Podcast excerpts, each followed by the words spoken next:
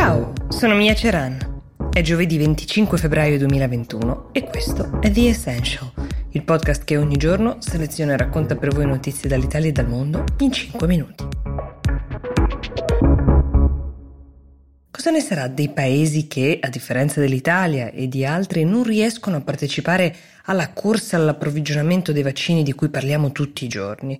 Per cercare di arginare una differenza spropositata che pure esisterà tra chi può permettersi di partecipare a quella gara e chi no, è nato il piano COVAX. È stato messo in piedi dall'Organizzazione Mondiale della Sanità e dalle Nazioni Unite ed è riuscito ad allocare un primo lotto, se così possiamo chiamarlo, di vaccini di seicentomila unità. Il vaccino è quello di Oxford-AstraZeneca ed è stato prodotto nel Serum Institute in India. Queste dosi sono arrivate nella giornata di ieri ad Accra in Ghana. Come mai si è deciso di partire dal Ghana? La scelta non è casuale, è ricaduta su un paese che ha già amministrato piani di vaccinazione in passato e che ha una solida rete di distribuzione già in piedi. Valgono gli stessi principi che sono valsi nel resto del mondo, quindi prima i lavoratori del settore medico eh, che sono in prima linea, i malati cronici con eh, sistema immunitario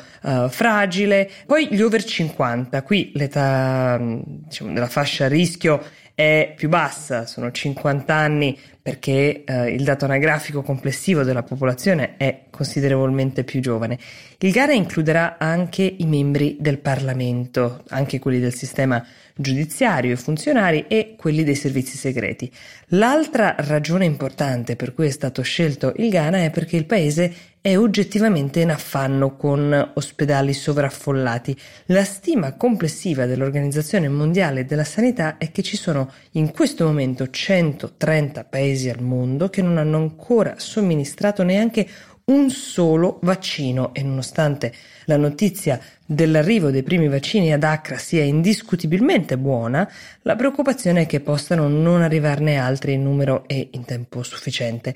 E arriverà il momento in cui anche i paesi meno attrezzati del Ghana dovranno somministrare vaccini e lì la distribuzione non sarà così organizzata, ma andrà organizzata. Il tema della vaccinazione nei paesi più poveri, lo abbiamo già raccontato in The Essential, ma è bene ripeterlo, è legato alla questione delle varianti, cioè interessa anche noi. Finché esisteranno nel mondo dei focolai incontrollati di persone non vaccinate che si contagiano, il virus continuerà a mutare e a ogni mutazione tornerà l'incognita di se il vaccino che abbiamo potrà gestire la nuova variante o se andrà adattato. Questa ragione ha spinto anche i paesi del G sette che si è riunito la settimana scorsa, sono i paesi più industrializzati del mondo, tra cui l'Italia, a impegnarsi e contribuire con quattro virgola tre miliardi di dollari per il piano COVAX.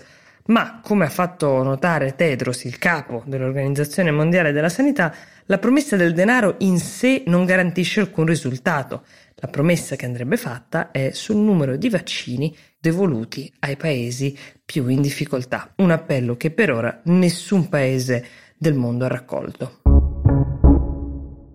L'altra notizia di oggi è una notizia di costume che viene dalla Cina, se ne parla nei telegiornali, nei talk show televisivi, se ne parla uh, su Sina Weibo, che è il loro Facebook, il loro Twitter sostanzialmente, però spesso le notizie di costume ci fanno capire i paesi lontani culturalmente da noi con delle sfumature che le notizie di politica e di economia raccolgono con uh, più difficoltà. Il tema è il matrimonio, anzi, mi correggo, è il divorzio, precisamente come si quantifica il lavoro che uno dei due coniugi, generalmente la moglie, svolge in casa negli anni coniugali. Questa sentenza che sto per raccontarvi deriva da un nuovo ordinamento che regola il matrimonio e le separazioni in Cina, molto controverso, decisamente strutturato per fare da deterrente alle separazioni.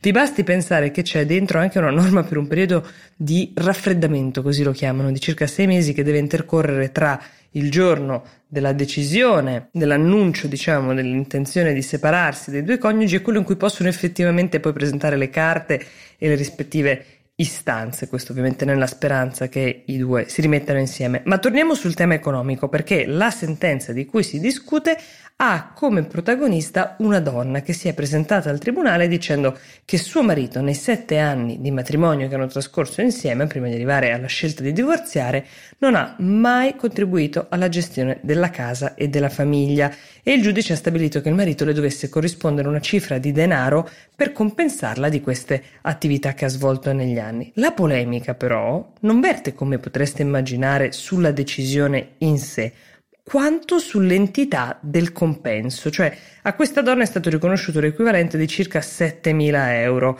Il calcolo banale è che una donna di servizio pagata per svolgere le stesse mansioni avrebbe negli anni accumulato più denaro. Le televisioni stanno discutendo di questo tema, come, come vi dicevo, così come i social media, ma soltanto perché è la prima volta che questo tema viene discusso in un tribunale, ma non è un tema nuovo nella cultura cinese, che ha una sorta di tema della compensazione per gli anni persi in favore soprattutto delle donne. Questo avviene anche nei fidanzamenti. Non è peregrina l'idea che una donna che viene lasciata dopo tanti anni di fidanzamento abbia diritto ad un risarcimento economico dal suo ex partner per il tempo speso, in modo che si possa così rimettere in sesto e tornare sul dating market, cioè sul mercato del fidanzamento ed eventualmente anche di quello del matrimonio.